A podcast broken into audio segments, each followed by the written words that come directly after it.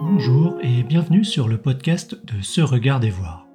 Je suis Trémor Balbous et je vous souhaite une belle écoute de ma chronique intitulée cette semaine Le droit à l'erreur.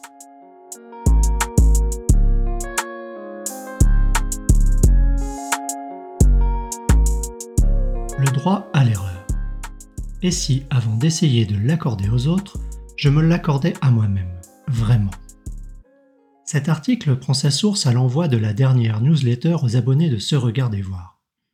Le remplacement des balises de nommage automatique ne s'est pas effectué. La raison est très simple.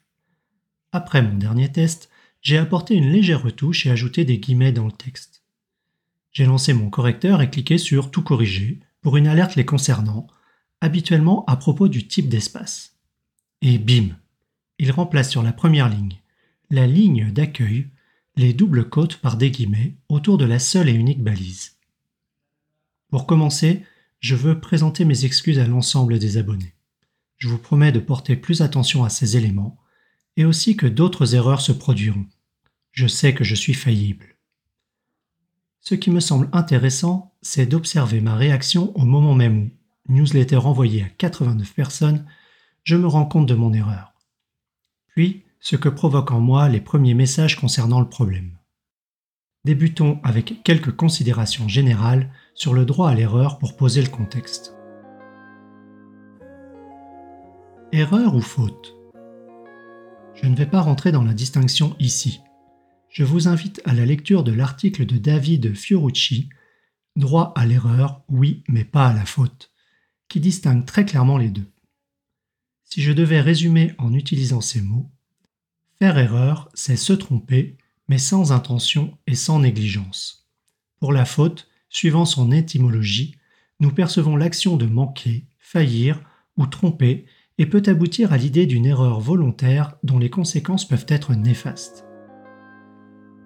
La culture du droit à l'erreur. Depuis des années, je constate une demande insistante auprès des managers à donner le droit à l'erreur beaucoup des formes managériales dites modernes s'appuient sur ce concept connu pour favoriser l'émergence de plus de responsabilisation et d'autonomie. La culture du droit à l'erreur est un thème présent dans beaucoup d'organisations. Pourtant, force est de constater que peu parviennent à l'appliquer réellement. Pour beaucoup des managers de ces organisations, cette volonté d'évoluer vers une culture d'entreprise apprenante et responsabilisante est très bien reçue. Un grand nombre y aspire sincèrement. Presque tous se trouvent cependant emprisonnés dans ce qu'ils vivent comme un paradoxe. Devoir délivrer de plus en plus vite un niveau d'exigence et de qualité croissante, et laisser le droit à l'erreur et le temps de la correction et de l'apprentissage qui lui sont attachés.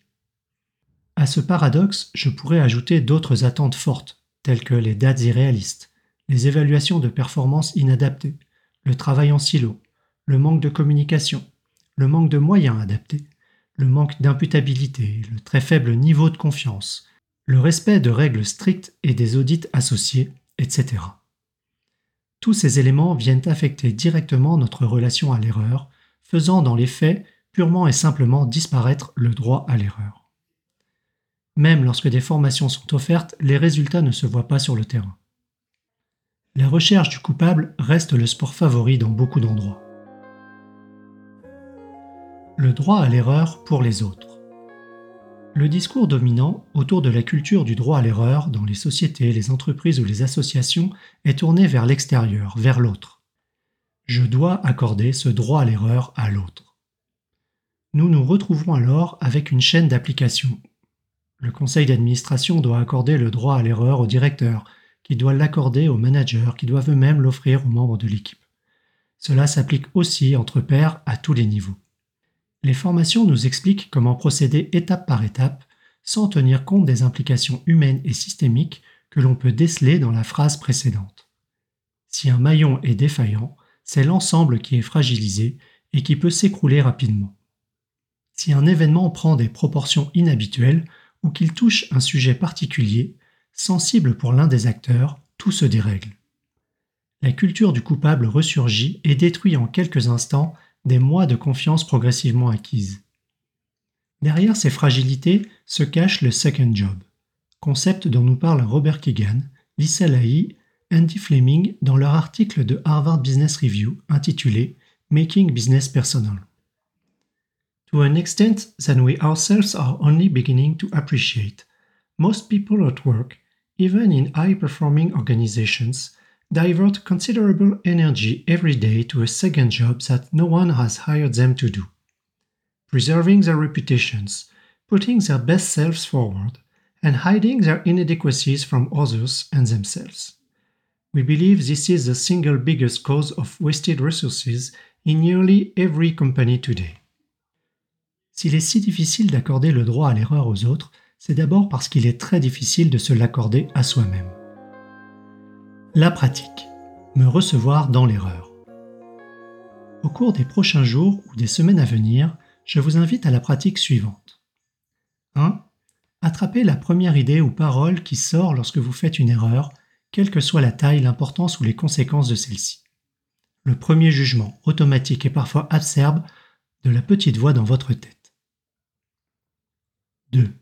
Scannez votre corps dans le but de discerner les sensations, tensions, chaud, froid, picotement, etc., qui s'y expriment et leur lieu d'apparition. 3. Portez votre attention sur le cocktail d'émotions présent dans l'instant. 4. Respirez profondément. Encore. Si, si, encore. 5. Notez ce qui se passe à la suite de l'erreur. De quelle manière vos pensées, vos émotions, vos sensations sont-elles différentes du moment d'avant? 6. Notez ce qui se passe à la suite de cette pratique. De quelle manière vos pensées, vos émotions, vos sensations sont-elles différentes du moment entre l'erreur et la pratique? 7. En fin de journée, prenez le temps d'un bilan et prenez conscience de vos apprentissages. Regardez en fin de semaine l'ensemble de vos bilans quotidiens. M'accorder le droit à l'erreur. Pour en revenir à mon expérience, lorsque j'ai découvert mon erreur quelques secondes à peine après avoir publié, j'ai été très rude, voire violent avec moi-même pendant un bref instant. Se mélangeaient des sensations, des émotions, des pensées qui formaient un tout très confus. Colère, déception, urgence de réparer, respiration courte, recherche de solutions, insultes, tristesse. Respire, Tremor, il n'y a rien de grave. Respire encore. Si, si, encore. J'ai réalisé la déception qui m'a envahi sur le moment.